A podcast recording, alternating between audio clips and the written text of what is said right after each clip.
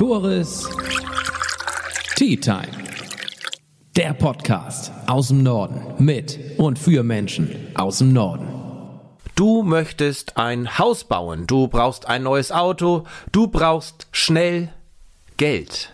Dann kann ich dir meinen Sponsor René Holling ans Herz legen. Er arbeitet bei der Postbank Finanzberatung und ist der Mann für das schnelle Geld. Sei es eine Immobilienfinanzierung, sei es ein Privatkredit. Auch teilweise möglich ohne Eigenkapital.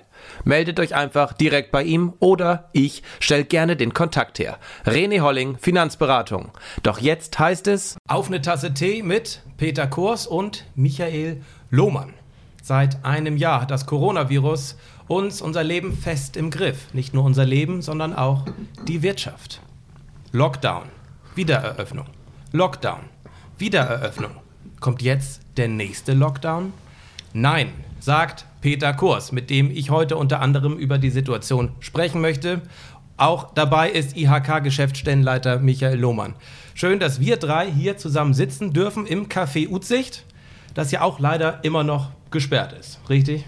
Ist so. Ähm, wir müssen da den Auflagen folgen. Aber schön, dass wir heute zusammen sind. Hallo Tore. Hallo, hallo. Finde ich auch. Finde ich auch. Was in Vergessenheit gerät, dass ja im Schlosspark schon die Krokusblüte im vollen Glanze blüht. Passenderweise dazu habe ich einen Krokusblütentee vom Teekontor Nordfriesland dabei. Da wünsche ich guten Appetit. Kekse auch da, ja, aber guten Durst und ein gutes Gespräch. Wir wollen sprechen über ein Jahr Corona. Was ist seitdem passiert? Was hat sich seitdem verändert? Was macht die Wirtschaft seitdem? Aber als erstes zum Reinkommen. Wann hatten Sie beiden denn das letzte Mal die Chance, bei einer, bei einer Tasse Tee so richtig mal zu entspannen? War das überhaupt möglich im letzten Jahr? Soll ich anfangen? Michael Lohmann Gut, fängt an. Ich fange an, gut. Äh, ich bin A, kein Teetrinker, aber bei einer Tasse Kaffee hat man es schon mal versucht. Ähm, ich hatte tatsächlich im letzten Jahr meinen 50. Geburtstag. Ähm, man sieht es mir nicht an, aber Das stimmt. Ähm, es war der letzte Moment, wo man so tatsächlich sagen konnte, da hat man sich mal die Ruhe genommen. Also seitdem brennt in der Wirtschaft die Luft, das muss man so sagen. Und wir sind sehr stark eingebunden in Informationen, Beratung und allem, was dazugehört. Und Sie, Herr Kurs? Also da ich wusste, dass ich in diesem Jahr einen runden Geburtstag feiern soll, das war nicht der 50. Ich wollte gerade sagen, auch der 50. Habe ich, habe ich lieber letztes Jahr den letzten Krummen davor gefeiert und das war, glaube ich, eine ganz gute Vorsehung, weil das war, ähm, wenn man das mit privaten Feiern vergleicht, wirklich das letzte Mal im Januar letzten Jahres. Ja, und Entspannung ähm, hat es in den letzten 360 Tagen in dem Sinne nicht wirklich gegeben. Und ist auch nicht absehbar, wann diese wieder eintritt. Wir haben jetzt gerade Lo Lockerungsschritte erfahren, doch in Kiel, in Berlin wird gerade debattiert, ob diese Lockerung wieder zurückgenommen werden wird. Darüber sprechen wir gleich. Michael Lohmann, Sie sind, du bist, ja, merkst, klappt nicht, ne? Michael, du bist Geschäftsstellenleiter der Also IHK. Der IHK. Was heißt IHK und was machst du? Gut, die Industrie- und Handelskammer kennt eigentlich jeder im Wirtschaftsleben. Denkst du, ich habe viele junge Hörer. Tatsächlich. Ja. Also manchmal passiert es tatsächlich, dass wir mit der Krankenkasse IKK verwechselt Siehst du? werden. Wir kriegen tatsächlich auch Anrufe, welchen Krankenversicherungstarif wir jetzt empfehlen. Da sind wir nicht in der Kernkompetenz so stark, muss ich sagen. Dann verweisen wir auf die Kollegen. Nein, aber vom Grundprinzip gibt es ein, ein Dreieck der, äh, der Aufgaben einer Industrie- und Handelskammer. Einmal ist es die wirtschaftspolitische Vertretung einer Region, jetzt für mich Nordfriesland. Äh, dann gibt es das Beratungsthema, Unternehmen zu beraten in Richtung Gründung, in Richtung Sanierung und so weiter. Und der dritte sind die gesetzlichen Aufgaben. Da gehört das ganze Zollgeschäft. Aber man kennt IHK meistens als Ausbildungsleitstelle sozusagen, wo man entsprechend sein Zertifikat am Ende kriegt, wo dann die IHK draufsteht. Das sind so die, die Kernthemen der IHK auch vor Ort. Wie finanziert sich denn die IHK? Durch wen wirst du bezahlt? Herr Kors lacht schon. Die IHK äh, ist eine ähm, Mitgliederfinanzierte, allerdings eine Zwangsmitgliedschaft. Aber man muss, man muss an diese Diskussion führen wir ja sehr häufig.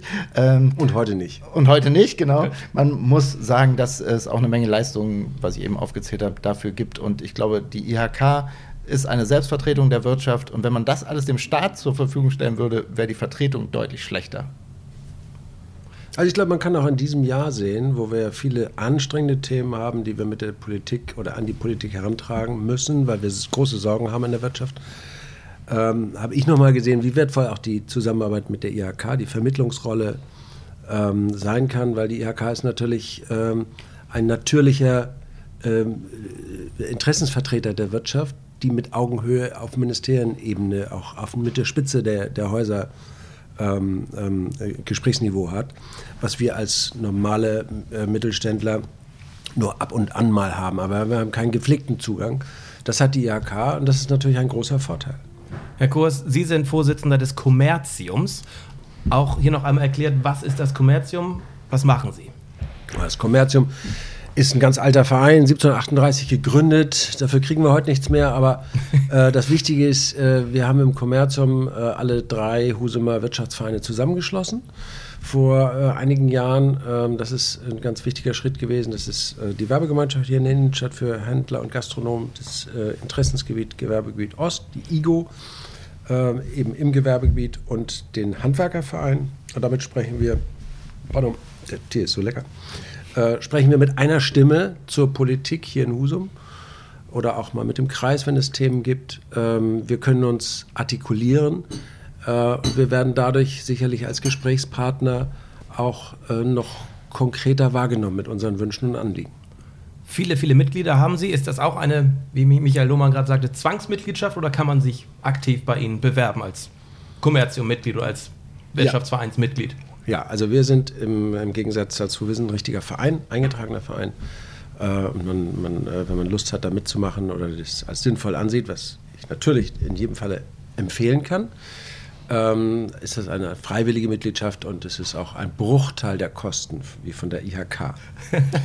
Dazu muss ich natürlich was sagen. Nein, wir wollen diese Diskussion nicht führen. ähm, es ist ein, ein solidarisches System. Also die kleineren mit weniger Ergebnis, Gewerbesteuerertrag zahlen natürlich weniger und es geht um die Solidarität in der Wirtschaft und daraus resultieren auch die Beitragsberechnungen. So flachsig, wie wir das gerade gesagt haben. Ich glaube, diese Solidarität innerhalb der Wirtschaft ist ein ganz wichtiger Punkt im IHK-System. Hast du auch das Gefühl, dass gerade im letzten Jahr, während Corona, die IHK eine deutlich tragendere Rolle gespielt hat in Zusammenarbeit mit den Unternehmen, was Hilfestellungen angeht, was Beratung angeht, Hast du da einen Zuwachs an Interesse gemerkt? Mhm. Also definitiv eine, eine viel bessere Wertschätzung als vorher. Man hat es vorher eher als Verwaltungseinheit, glaube ich, gesehen.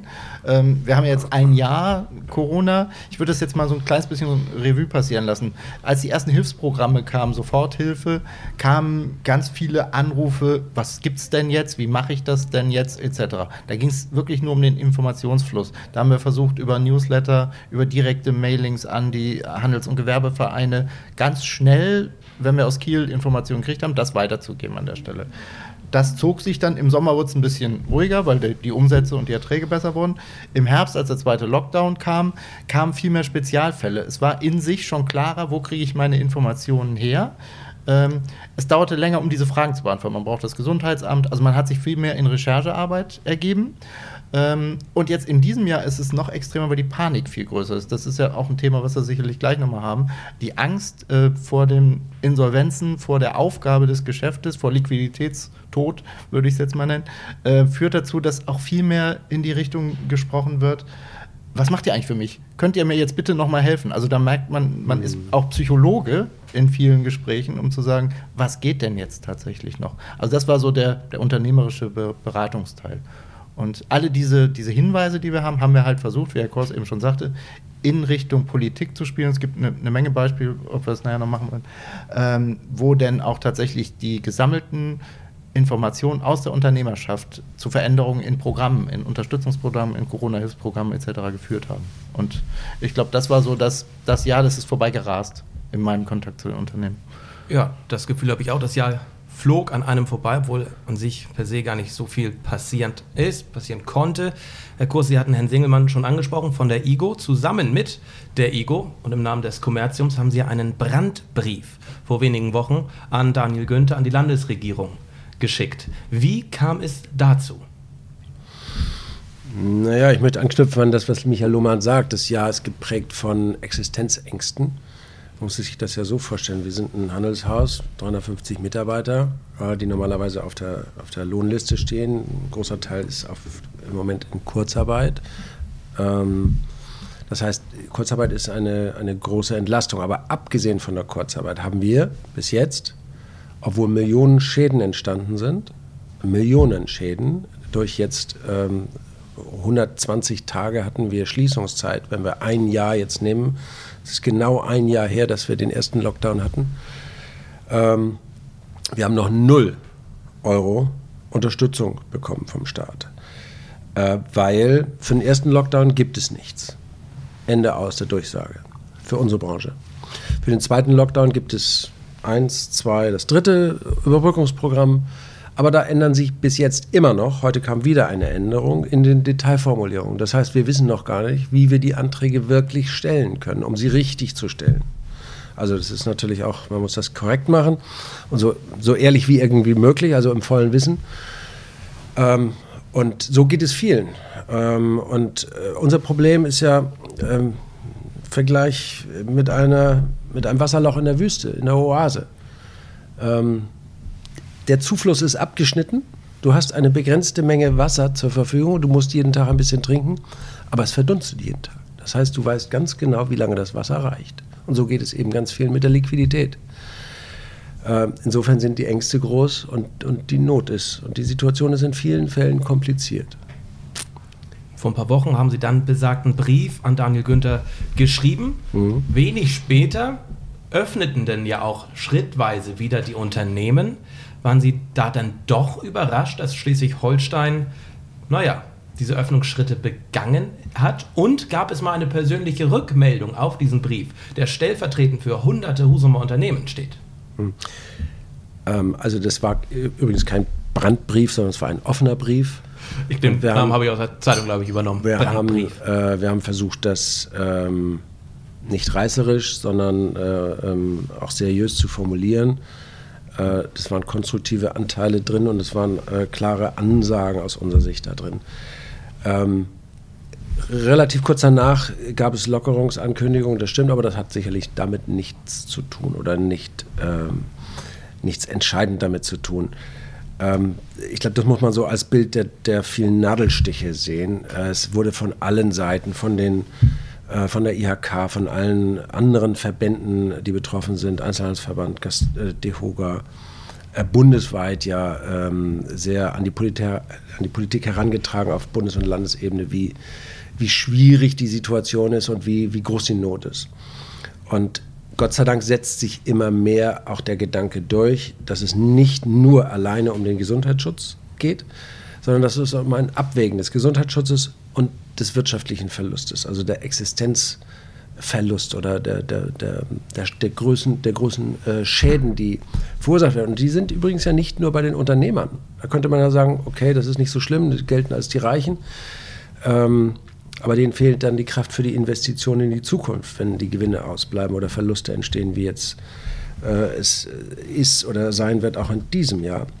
Nein, es geht ja auch über an die Hunderttausende von, äh, von Arbeitnehmern, die in den Betrieben der geschlossenen Branchen arbeiten. Allein im Einzelhandel bundesweit, nicht Lebensmitteleinzelhandel, also außerhalb des, äh, also der Handel, der geschlossen war jetzt in den Lockdowns, sind über 500.000 äh, Mitarbeiter, die in vielen Fällen Kurzarbeitergeld bekommen haben, aber das ist eben deutlich weniger netto als vorher. Ja. Den Leuten in der Gastronomie, wir sitzen hier in der Gastronomie, denen fehlen die Trinkgelder, ein wesentlicher Anteil deren äh, frei verfügbaren Einkommens ist. Also das ist schon eine harte Nummer für die gesamte Gesellschaft. Und das kriegt die Politik nicht immer mit. Die sitzen natürlich auch relativ leicht ähm, oder schnell, nicht leicht, schnell ähm, abgekoppelt, bewegen sich nur in ihrer Berliner Blase möglicherweise und haben den Kontakt zur Basis verloren und denken, sie kündigen eine Bazooka an und wir helfen allen, Zitate Altmaier-Scholz, Bazooka hatte Platzpatronen. Die Programme haben oftmals nicht gegriffen ähm, oder kommen wahnsinnig spät. Jetzt werden sie gerade wieder ausgesetzt, weil ein paar Täuschungsfälle offensichtlich detektiert werden, worden sind. Also das ist schon ähm, schwieriges Miteinander mit der großen Politik. Die leisten sich schon eine Reihe von Schwächen und Fehlern. Ich würde an der Beschäftigungsstelle noch einmal äh, eingreifen. Es ist nicht nur das aktuelle oder das Rückblickende der letzten zwölf Monate. Wenn man die aktuelle Konjunkturumfrage der IHK sieht, es ist auch eine deutliche Zurückhaltung da an Neueinstellungen, gerade im, im Bereich des, des Einzelhandels. Man ist viel, viel vorsichtiger und das merken wir auch im Ausbildungsbereich. Man hat deutlich weniger Angebote an Ausbildungsplätzen und umgekehrt sind die Schüler, jetzt kommen wir natürlich auf ein ganz breites Thema, ähm, sehr viel schlechter informiert sodass wir also sowohl im Beschäftigungsverhältnissen als auch im Ausbildungsverhältnis auch noch ein, zukünftig große Probleme vor uns herschieben, die zu lösen sind. Und das zeigt ja eben, wie wichtig ist, dass wir einen Ausgleich kriegen zwischen Gesundheitsschutz ja. und, und Vermeidung von zukünftigen wirtschaftlichen Verlusten. Äh, weil wir brauchen Beschäftigung, wir, brauchen, wir, wollen, äh, wir wollen den Wohlstand in der Breite der Bevölkerung haben. Ähm, es geht ja jetzt um beides, Gesundheitsschutz und unseren allgemeinen Wohlstand, unser Auskommen, wie man das so auf. Und so Themen wie äh, Mitarbeiter, die vielen Fachkräftemangel, was vor, das ist ja nicht weg durch Corona. Das ist ja immer noch genauso da, wie es vorher da gewesen ist. Und das wird uns genauso auch wieder erlangen. Vielleicht sogar noch stärker. Nun wird am 22. März wieder beraten, wie es weitergeht. Und es steht tatsächlich im Raum, dass ein dritter, zumindest temporärer, Lockdown bevorsteht. Mhm. Michael, was glaubst du? Wird das der Fall sein oder was, was glaubst du? Es ist Glaskugel natürlich äh, sehr stark. Also ich glaube, dass der Druck von außen schon sehr groß ist, nicht alles wieder zumachen zu können. Ähm, gerade auch die, die, wirtschaftlichen Situationen sind so, dass man nicht langfristig mehr durchhält. Herr Kors sprach eben die Liquiditätssituation an. Ähm, die Umfragen sagen acht Wochen maximal teilweise in Betrieben. Das ist nichts. Das ist Ende Mai haben viele keine Liquidität mehr. Deswegen muss es eher darum gehen, die, die Konzepte, die da sind und auch die ich sag mal, die RKI-Auswertungen, die dann sagen, im Handel ist es gar nicht so stark als Treiber irgendwo da, sondern überhaupt nicht. Feier überhaupt sind, nicht. Da. Es sind keine, ja. Entschuldigung, wenn ich das so einwerfe, es, sind, es ist nicht nachgewiesen, äh, dass es im Handel äh, ein erhöhtes Ansteckungsrisiko gegeben hat. Und übrigens, über 80 Prozent des Handels, der Handelskontakte, der Handelsbewegung sind im Lebensmitteleinzelhandel, mhm. bitteschön. Nur 20 Prozent sind in dem Handelsbereich, für den ich stehe, äh, für die, die geschlossen sind oder geschlossen gewesen sind bis zum, äh, bis zum 8. März. Das sind nur 20 Prozent aller Handelskontakte in Deutschland. Also was die Politik entschieden hat und weiter entscheidet, ist nicht immer aus unserer Sicht wirklich ähm, rational nachzuvollziehen. Ähm, Politik hat sicherlich das Problem oder die Situation, dass sie ihre Argumentationslage, ihre Begründung, warum sie Maßnahmen ähm, beschließen, heute anders äh, basieren müssen. Das war äh, ganz lange jetzt immer die Inzidenzzahl. Ich habe jetzt vom Ministerpräsidenten gehört, dass ähm, ähm auch über den Landrat wurde das nochmal ähm, zitiert, dass man auf jeden Fall in Schleswig-Holstein das jetzt differenziert betrachten will. Die Inzidenz ist natürlich ein wichtiger Wert, aber die Auslastung der, der, ähm, der, der Intensivstation, Intensivbetten, die Belegung und die Sterbequote sind äh, weitere wichtige ähm, äh, Determinanten. Und äh, wenn die Infektionszahl steigt aufgrund von deutlich mehr Testungen, das ist eine mathematische Folge. Heißt aber nicht, dass das Infektionsgeschehen in, in in, äh, in Gänze äh, schlimmer ist. Wenn vor allen Dingen dabei eben äh, immer noch ein guter Puffer ist in, in den Krankenhäusern. Und so ist im Moment die Lage. Das heißt, ich glaube, die große Politik muss es formulieren lernen, dass sie ihre Strategie ähm, oder ihre Begründungsgrundlage äh, anders jetzt darstellen, nicht nur singulär auf die Inzidenz. Wir müssen lernen, mit diesem blöden Virus eine Zeit lang umzugehen. Und eine Zeit lang ist sehr, sehr breit der Begriff. Es wird uns wahrscheinlich noch sehr lange begleiten. Wir werden gleich darüber sprechen, wie können wir mit Corona leben. Michael, du bist CDU-Mitglied. Darf ich das sagen? Ich, glaub, ich bin ja jetzt als IHK hier. Also Richtig, okay, aber ja. bist du zufrieden? Mit? Ist ja noch nichts, oh, worüber man sich schämen muss. Nee, noch überhaupt, nicht. Überhaupt nicht. Aber nein, nein, am Ende also des Jahres ist Wahlkampf auch noch. Was zufrieden? Ja, das ist. Ja. Ähm, da musst du mich jetzt tatsächlich fragen, äh, als was du mich jetzt fragst. Ich würde mich heute als IHK-Vertreter hier bei dir eingeladen sehen und ja. würde da die politische Diskussion jetzt ich hoffe, um dein Verständnis dann nicht anfangen wollen. Man findet immer Sachen, die man persönlich vielleicht anders machen würde, anders eingeschätzt haben, äh, einschätzen würde. Aber ich glaube, man kann auch nicht sagen, dass es ganz einfach ist, immer die richtige Entscheidung zu treffen. Auch da, wenn man in den internen Gremien das hört, da will Herr Buchholz irgendwas, geht über den Flur, da trifft der Herrn Garg, der sagt, hast du sie nicht alle äh, als, als Sozial-Gesundheitszuständiger.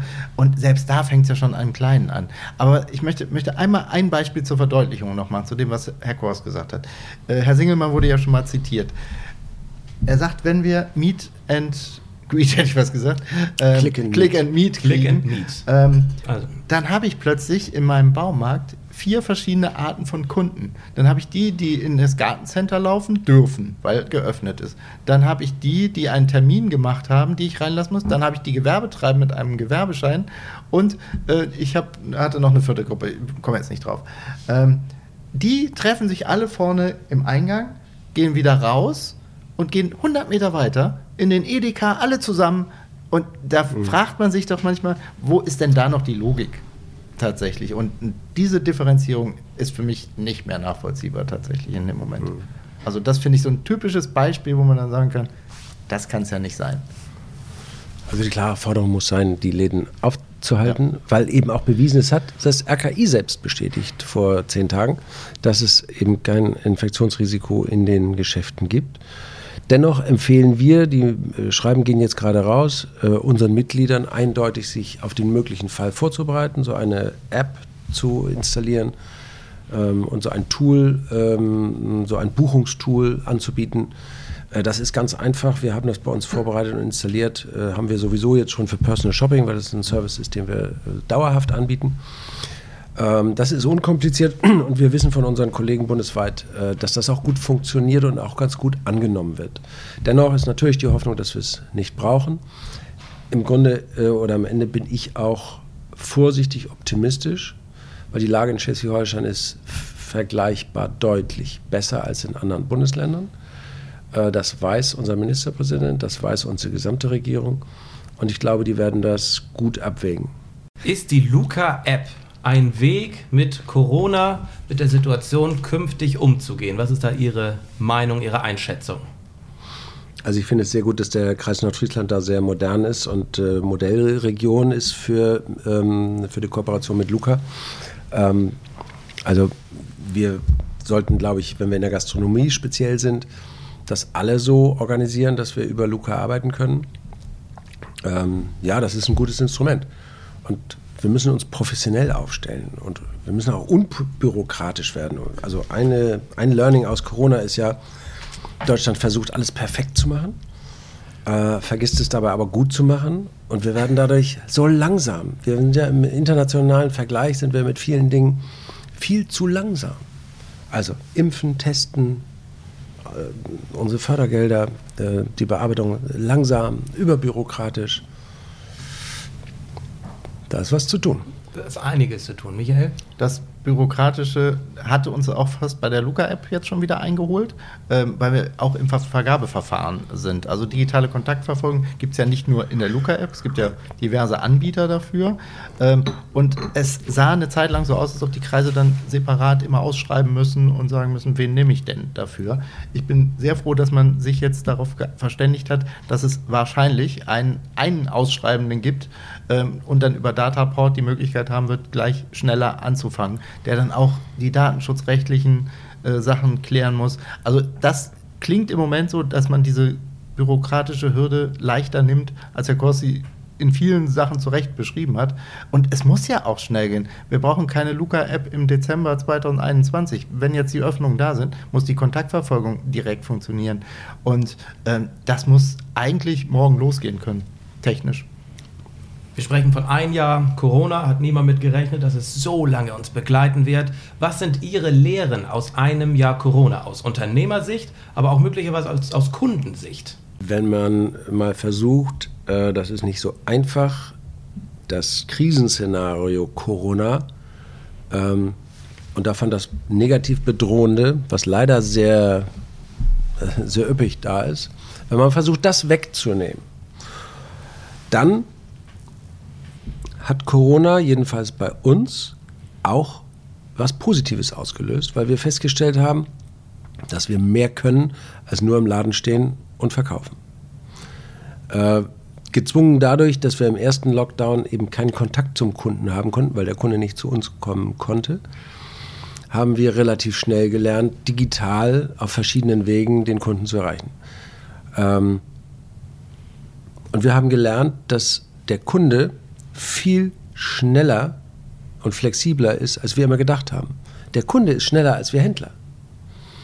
Ich hatte im Sommer mal so ein äh, kleines Erlebnis. Ich habe so einen Lieblingsplatz äh, unten bei uns im, im Damenhaus, ist so ein, so ein Stehpult, wo ich gerne mal arbeite. Ähm, da war eine Kundin bei mir, ich würde mal schätzen Anfang 70, vielleicht Mitte 70. Und sie warf mir vor, also war sehr freundlich, aber sie warf mir vor, warum wir denn nicht ihr eine WhatsApp schicken würden mit Bildern und mit irgendwie Informationen, was für schöne neue Sachen im Laden haben. Sie ihre Apotheke würde das auch tun. Das fände sie gut, wenn die Medizin da ist. Dass dahinter Datenschutz und Abwicklung und also ein bisschen komplizierte Verfahren hängen, das interessierte diese Kunden nicht. Ähm, und wir haben viele Erlebnisse, wo wir festgestellt haben, die Kunden passen sich ganz schön schnell an.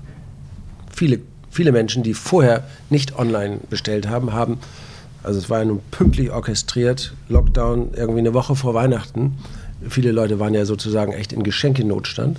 Aufgeschmissen. Ähm, also du warst gezwungen, online irgendwie tätig zu werden. Ähm, viele Leute haben es unfreiwillig gemacht und dann aber gemerkt, es tut nicht weh, es, du verletzt dich nicht. Ähm, du kannst äh, auf dem Wege an dein an gewisse Produkte jedenfalls herankommen. Ähm, und eine Erkenntnis für mich ist, ähm, früher haben wir darauf geguckt, ähm, online gegen offline. Also online gegen stationär, dass, es eine, dass das ein Wettkampf ist. Heute gucken wir anders drauf und sehen, das gehört zusammen und das ergänzt sich. Zu der Erkenntnis kommt man aber erst, wenn man sich auf den Sitz des Kunden setzt in der Corona-Phase der hatte ja gar keine andere Möglichkeit. Und wir hatten auch gar keine andere Möglichkeit, äh, als ihn digital zu erreichen. Und ähm, das hat bei uns ausgelöst, dass wir äh, eigentlich ziemlich äh, kräftig äh, investieren in äh, digitale Möglichkeiten, in die deutliche Erweiterung unseres Online-Shops, ähm, in viele weitere, auch teilweise sehr kleine ähm, Features, äh, um an den Kunden zu kommen. Wir merken es ja hier, das, das Podcast oder YouTube Ist eine ganz moderne Art der Kommunikation. Ähm, auf anderen Wegen erreichen wir auch die Kunden gar nicht mehr. Also früher war immer die Denke, es gibt die Tageszeitung, die Tageszeitung und die Tageszeitung. Das, die Tageszeitung schafft es heute nicht mehr, die Breite der Bevölkerung zu erwischen. Ganze Gruppen der Bevölkerung lesen gar keine Tageszeitung mehr meinen Kindern muss ich immer extra sagen, wenn da was drin steht, was sie möglicherweise interessieren könnte. Was weiß ich, Artikel über Papa oder über ihr Hobby oder irgendwie so ein Thema. Achso, dann gucken sie mal. Ja, da, dann gucken die mal rein, aber regelmäßige Lektüre oder News erfahren machen viele Menschen heute über ganz andere Kanäle. Und das heißt ja auch für uns Händler, wenn wir den Kunden regelmäßig Botschaften geben wollen, wir müssen uns genauso andere Kanäle erarbeiten und andere Kanäle nutzen. Sie haben auch der, ja, Sie haben die finanziellen Möglichkeiten, auch in neue Features, in neue Technologien zu investieren. Michael, wie machen das andere kleinere Unternehmen, die aus zwei, drei äh, Mitarbeitern bestehen oder ein One, eine One-Man-Show? Wie können die das machen? Ich würde die Frage noch mal ganz kurz zurückstellen und das einmal mit Zahlen unterlegen, was Herr Kors gerade gesagt hat. Es gibt äh, eine Online-Untersuchung, die sagt, dass 72 Prozent 72 der Deutschen täglich online unterwegs sind und 97 Prozent der 14- bis 29-Jährigen, also alle, sind täglich online unterwegs. Tägliche Nutzungsdauer bei den 14- bis 29-Jährigen 388 Minuten. und bei den insgesamt aber auch 204 Minuten.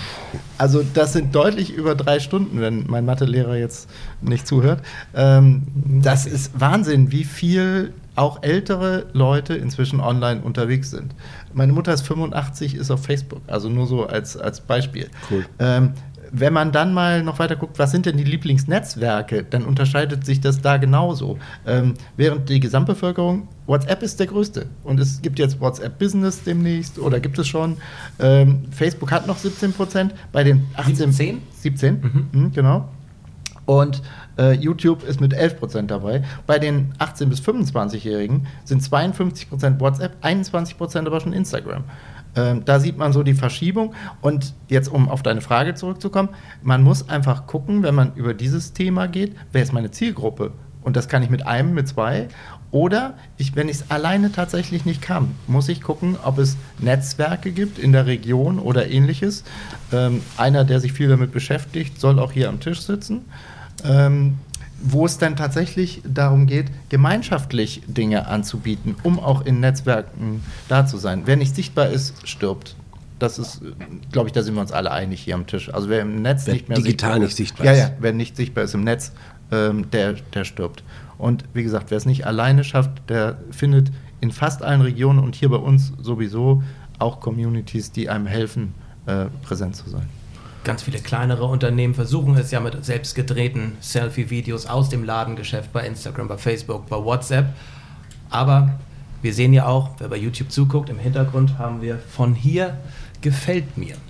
Was hat das damit äh, zu tun, Michael oder Herr Kurs? Weshalb wurde diese Kampagne, diese Image-Kampagne für den Kreis Nordfriesland vor Ort nämlich zu kaufen? Weshalb wurde die ins Leben gerufen? Was soll die bewirken? In, der, in den dunklen Stunden des ersten Lockdown haben wir äh, in, den Husumer, ähm, in dem Husumer Kommerzium die äh, Köpfe zusammengesteckt, also ähm, digital, weil treffen durfte man sich nicht. Und wir haben uns sozusagen beraten, was können wir tun. Und es kam sehr schnell der Reflex, wir müssen was gemeinsam machen. Wir wussten noch nicht was, aber wir müssen was gemeinsam machen, weil so in den ersten, ähm, in den ersten Wochen, mittlerweile sind wir ja alle Profis im Lockdown. Wir wissen, wo gibt es was Essen zum Abholen und so. Wir können alle ein bisschen was digital, äh, so schwer wie es alles ist. Aber in den, diesen ersten Wochen wusste ja keiner, wo kannst du jetzt irgendwas kaufen, wo kannst du dir was schicken lassen, wo kannst du, wie geht denn das eigentlich? Und wir stellten fest, wir wissen doch eigentlich zu wenig von so unserer direkten Umgebung. Und es entstand dann daraus, als wir das dann so erste Betroffenheit, haben wir es versucht positiv zu, zu formulieren. Wir müssen etwas gemeinsam mit unseren Nachbarn, war so am Anfang der Gedanke. Und dann gab es einen Termin mit dem Landrat ähm, und der sprang sehr schnell auf diese Idee an und daraus ist dann entstanden, dass wir, wurde jetzt am Montag ja vorgestellt, äh, von hier gefällt mir unter, dem, äh, unter der Dachmarke Moin Lieblingsland, die, das, die der Kreis ja schon entwickelt hatte, ähm, eine äh, kreisweite. Das ist das erste Mal, dass der Kreis insgesamt äh, versucht, alle Händler, alle Dienstleister zusammenzubringen in diese Kampagne. Und äh, diese sogenannte Kampagne soll ähm, ein Bewusstsein schaffen dafür, was es alles an guten Dingen oder überhaupt, was es alles so gibt im Handel, in der Dienstleistung, im Kreisgebiet. Ähm, und das hat überhaupt nichts zu tun mit einem erhobenen Zeigefinger. Ich finde, das, war, das ist ein falsches Verständnis dieser Aktion. Es hat nichts gegen Amazon. Wir können nichts gegen Amazon tun. Aber was wir tun können, wir können uns miteinander hier vernetzen in Nordfriesland. Wir leben in einer tollen Region und hier gibt es tolle Händler, ähm, die gute Produkte machen. Es gibt tolle Erzeuger, die sensationelle Produkte machen, gerade wenn wir mal ins ganze landwirtschaftliche Thema gucken. Ähm, also großartige Produkte, um die uns viele beneiden. Und wir wissen zu wenig davon, wir machen zu wenig daraus. Und ja, diese Kampagne ist jetzt gerade gestartet und ich glaube, die hat die große Chance, dass wir uns gegenseitig stärken. Es ist ja schön, dass es so eine Kampagne gibt, aber woher weiß der Nordfriese denn, was es letztendlich hier gibt? Kann man das auf von hier nf.de irgendwann erfahren, welche Dienstleister, welche Gastronomen, welche Händler es gibt? Was ist da der Plan? Wir merken ja schon, worauf du hinaus willst, lieber Tore. Äh, nein, Ich- es ist, ich- Ich na sicherlich für den Konsumenten, der Ja, sich jetzt fragt, schön, natürlich. dass man sensibilisiert zu so einer Aktion, aber wenn ich da nicht agieren kann, dann bringt mir das auch Alles nichts. klar. Also es, es muss schon sein, wenn wir daran anschließen, was wir eben zu den Online-Themen gesagt haben, dass es ein Netzwerk gibt, was online sichtbar ist. Das darf aber nicht eine reine Verkaufsplattform sein, sondern muss das, was Herr Kors geschildert hat, diese Netzwerkfunktion übernehmen können. Ich muss auch genauso darin erkennen können, welche Veranstaltung passiert denn morgen in Husum. Und das muss nicht nur für den Touristen so sein, das muss auch für den Einheimischen so sein, weil die, die Vermarktung des Standortes hat immer was nach innen und nach außen zu tun. Ähm, wenn ein Bürger unzufrieden ist, kann er auch keinen, nicht freundlich einen Touristen empfangen. Und ein unzufriedener Tourist äh, wird auch den Bürger mitnehmen in dem Moment. Und deswegen äh, sehe ich schon die, die Plattformlösung in irgendeiner Form als notwendig an, die nordfrieslandweit da ist, aber nochmal nicht als reine Verkaufsplattform. Gegen Amazon kann man sowieso nicht, äh, sondern als tatsächliche Netzwerkfunktion mit Informationen. Und das Ganze Ich ist wollte ja, gar nicht so sehr darauf abspielen, Michael. Das Ganze ist ja jetzt, äh, der erste Schritt ist jetzt gemacht worden. Ähm, es ist jetzt an die, ne? an, die, an, die, an die Öffentlichkeit getragen worden. Ähm, und das Ganze ist nicht fertig, weil es fängt jetzt an, dass es aufgebaut wird. Weil, ähm, äh, also dieser, diese Plattform, am Anfang ist es noch keine Plattform, erstmal ist es jetzt eine, eine, eine Marketingkampagne. Äh, die lebt n- natürlich quasi nur davon, dass viele mitmachen. Und jetzt werden, fangen wir an. Ähm, also wir, wir, wir sitzen ja nur am Rande mit am Tisch. Äh, das macht ja die Wirtschaftsförderungsgesellschaft des Kreises. Äh, die, macht das Ganze operativ. Und es geht jetzt darum, möglichst viele Mitmacher, viele Unterstützer, viele Mitglieder einzusammeln. Das kostet ganz wenig und bringt aber ganz viel. Insofern, ich freue mich darauf, dass wir da mitmachen werden. Ich glaube, wir haben aber in, der, in unserer Lenkungsgruppe auch schon ziemlichen Einfluss, nicht nur in das operative Tun, sondern auch in die Ideen, die wir mit reinbringen können. Naja, da schauen Ähm, wir mal. bisher zumindest in der Entwicklung haben wir, glaube ich, in einem ganz guten Konsens es geschafft, äh, Ideen zu entwickeln und dann den 15.03. hinzubekommen, dass es losgeht. Sicherlich ist alles noch weiterzuentwickeln und da brauchen wir alle Akteure hier vor Ort, die dann da auch dabei bleiben. Als objektiver Beobachter am 15.03. war ich dabei bei dem Pressetermin, klang das ja alles im ersten Moment sehr gut, sehr weitsichtig und man kann nur hoffen, dass das Auswirkungen hat auf die Wirtschaft, auf die Region, auf den Standort, Wirtschaftsstandort Kreis Nordfriesland. Wie steht es denn um den Wirtschaftsstandort Husum? Herr Kurs, was meinen Sie? Nach Corona. Ja, nach Corona oder Na, mittendrin. das hatten wir eben schon, nach Corona. Wann ist nach Corona? Ja, das wissen wir noch nicht, wann Nee. das ist. Ähm, erstmal sind wir mittendrin. Und was auf jeden Fall sehr zu erwarten ist, äh, dass es nach Corona nicht leichter sein wird als vor Corona. Mhm. Die äh, betroffenen Branchen, die betroffenen Branchen des Lockdowns werden voraussichtlich keine oder deutlich weniger Gewerbesteuer für eine gewisse Zeit zahlen. Weil ähm, es wurden Verluste, sind Verluste jetzt entstanden oder werden auch noch in diesem Jahr äh, entstehen. Da werden auch die Überbrückungsprogramme der Regierung ähm, das nicht ausgleichen können. Insofern erwarten, erwarte ich schon, das haben wir auch äh, in der Politik schon so ähm, mitgeteilt, dass man nochmal kritisch auf das Ausgabeprogramm äh, gucken muss, weil möglicherweise eben die Einnahmen äh, nicht in der gewohnten oder langfristig rückwirkend geplanten Höhe kommen werden. Ähm, also da muss man, da muss man äh, sorgsam und bewusst mit umgehen. Und wir fragen uns schon, ob das vor Corona geplante Investitionsprogramm in Großprojekte in der gleichen Art und Weise, gleichen Umfang äh, nach Corona durchgeführt werden kann. Ähm, das ist das eine. Das andere ist, äh, wir wussten vor Corona, äh, dass der Husumer Stadtkern ähm, in der Summe zwar sehr attraktiv ist, weil wir eine tolle Mischung aus äh, einer schönen Gebäudestruktur und einem guten Handelsbesatz ähm, und einer ja, sensationellen zentralen Lage. Ich gucke hier auf den Binnenhafen, darüber 50 Meter zum, äh, zum äh, Wochenmarkt oder zum, äh, zur T äh, Tine, zum Marienkirche. Äh, Das hat ein städtisches Gepräge. Wir haben eine tolle städtische Kultur mit sensationellen Museen hier in der Stadt. Das ist ein sehr guter Dreiklang. Ähm, aber wir wissen auch, dass äh, wir von der Verkehrlichkeit Optimierung wünschen, die verkehrliche Abstimmung zwischen den Verkehrsarten, Individualverkehr, Fahrradverkehr, Fußgänger äh, ist nicht optimal.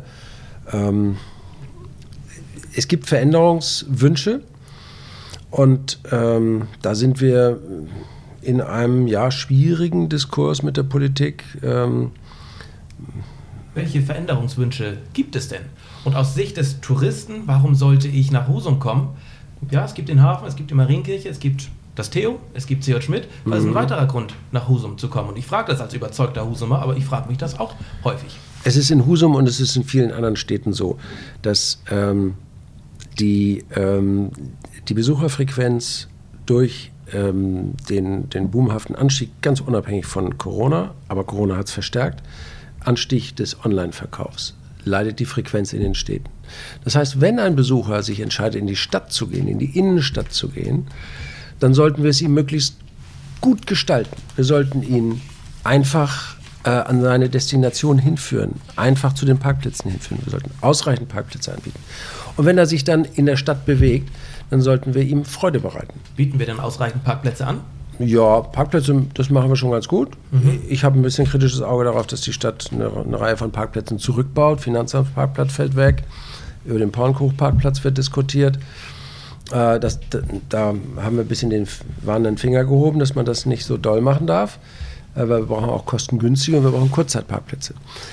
Ähm, und das andere ist, die Innenstadt sollte äh, von der Gestaltung ähm, viel Verweilflächen anbieten, wo sich Gastronomie bilden kann. Wir brauchen, glaube ich, mehr Gastronomie auch im, im Bereich des Marktplatzes. Dafür passen aber die, äh, die Terrassenflächen oder die Bürgersteigflächen, Straßenflächen dazu nicht.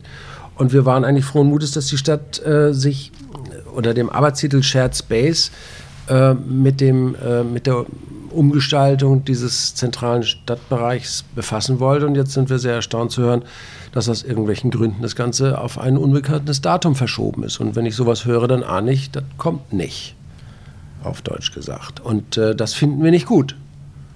Wenn Sie sagen wir, dann meinen Sie das Kommerzium, die, die Wirtschaftsvertreter. Die Werbegemeinschaft mhm. und mit dem Kommerzium sind wir uns da einig, ähm, dass wir äh, das so nicht einfach so hinnehmen können. Mhm.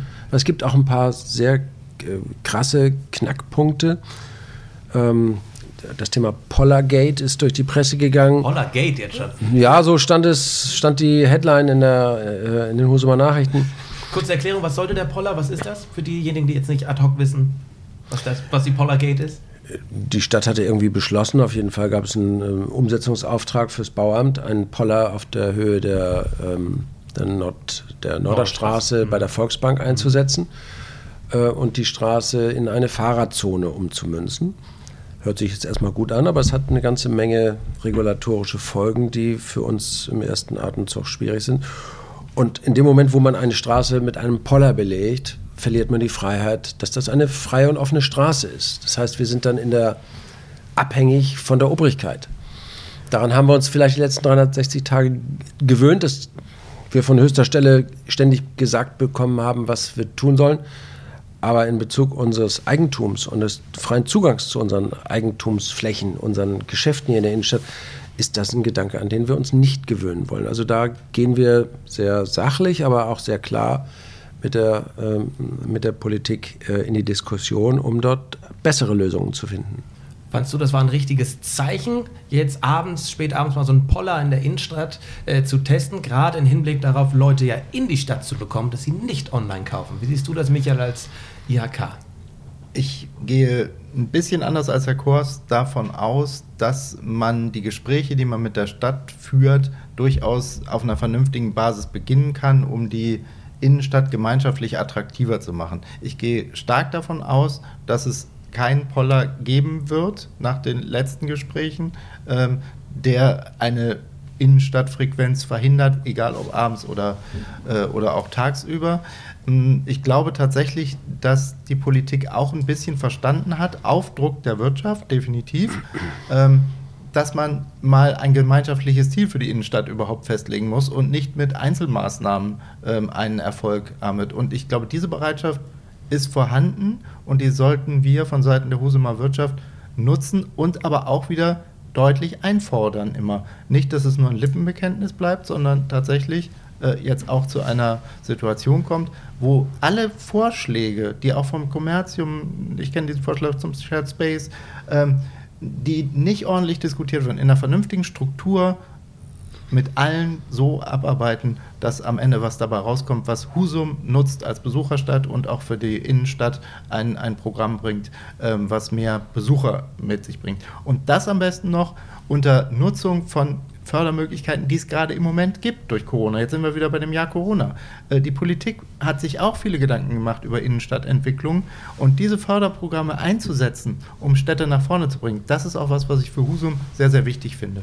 Dass die Stadt Husum über weniger Geld aufgrund von Corona verfügt, ist klar. Welche Projekte, Herr Kurs, sollten hinten angestellt werden? Welche Projekte sollten jetzt vorderrangig äh, behandelt werden? Äh, das ist nicht meine Aufgabe, sowas zu beurteilen. Das ist die Aufgabe der Politik, das zu entscheiden. Das Aber werden, als Wirtschaftsvertreter. Das werden die auch klug tun. Unserer Meinung nach muss äh, auf jeden Fall das, äh, das Phänomen ähm, innerstädtische Gestaltung äh, überarbeitet werden. Wir haben über Verkehrsthemen gesprochen, über ähm, die, die äh, Platzsituation.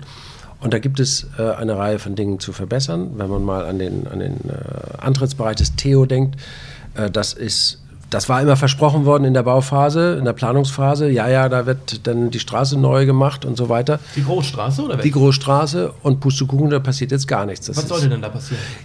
Das, glaube ich, ist jetzt kompliziert. Äh, Da braucht man einen Plan auf den Tisch. Und dann, äh, Mhm. Okay. Das ist noch nicht geplant. Es war nur besprochen, dass da etwas passiert. Jetzt soll das alles äh, irgendwann auf den St. Nimmerleinstag verschoben werden. Damit sind wir nicht einverstanden.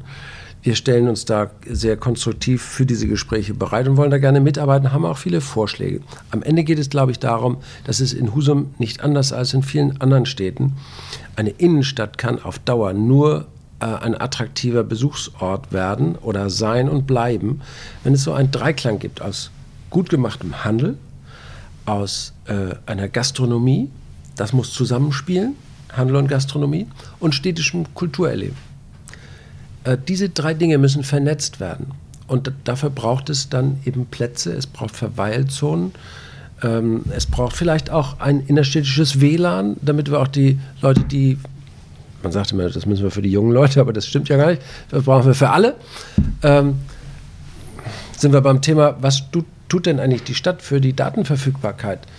Äh, Husum ist hinten dran mit dem Glasfaserausbau. Äh, das ist heutzutage ein Basic, wie Wasserversorgung, wie ähm, Müllentsorgung, wie, wie Gas- oder Energielieferung. Das ist mir nicht nachvollziehbar, dass die Stadt da so hinten dran ist. Alle Regionen um uns herum, alle Dörfer um uns herum haben in ihren Wohngebieten natürlich Glasfaser möglich gemacht. In Husum gibt es das nur im Gewerbegebiet. Wir versuchen händeringend hier unsere Online-Kapazitäten bei C. Schmidt nach oben zu fahren. Wenn das sich nicht bald ändert, dann müssen wir über eine Verlegung des Standorts reden. Vom Online-Büro. Sie haben mein Gesicht gesehen, das wäre ein super Zitat. Ist es immer noch. Aber das ist tatsächlich ein Thema. Also die Digitalisierung in Husum, das ist meiner Ansicht nach auch, und das, das, da stehe ich auch zu, zu lange verschlafen worden. Also das, das gibt es eigentlich nicht. Digitalisierung ist, und Nein, Husum passt also auch das, gar nicht zusammen. Nein, also dass man nicht in die Stadt geht und hat ein WLAN, das kriege ich in Nibel. Also ohne dass ich, ich nichts gegen Nibel, Entschuldigung für alle Nibeler Zuhörer, ähm, aber das muss in einer Stadt wie Husum mit so vielen Touristen, mit so vielen äh, Käufern etc. Wie will ich denn hinterher meine, meine App, mein ganzes Netzwerk von hier gefällt mir haben und Sachen finden, wenn ich leider nur mit LTE vielleicht gerade so. Denken wir äh, mal an die Schulen. Ja, Also da liegt es alles ja ganz brach. Haben wir jetzt in Lockdown-Phasen gemerkt, äh, die müssen Distanzunterricht machen. Dafür brauchen sie Rechnerkapazitäten, wir brauchen Verbindungen. Wir brauchen natürlich auch Lehrer, die das alles bedienen können, die Eltern, die das zu Hause unterstützen können. Also es ist ein sehr komplexes Thema. Aber wenn uns in der Straße einfach keine, keine Kabel, die dafür notwendig sind, äh, zur Verfügung gestellt werden, dann scheitern wir doch ganz am Anfang. Und alle Bürger zu Hause wollen heute Netflixen. Also, oder irgendwie sowas streamen. Das ist ein Basic Need in der heutigen Zeit, dass man große Datenmengen äh, zur Verfügung stellen kann. Und äh, abgesehen davon ist das auf lange Sicht auch eine Einnahmequelle für den Betreiber dieses Netzes. Und das ist, liegt doch eigentlich sozusagen in der Natur der Sache, dass das eine Stadt macht mit ihren Gesellschaften, die sie hat. Ja, die letzten Minuten dürft ihr sehr gerne bei YouTube hören, gucken. Hier hat sich leider mein Mikrofon verabschiedet, aber man gut, die Kamera lief.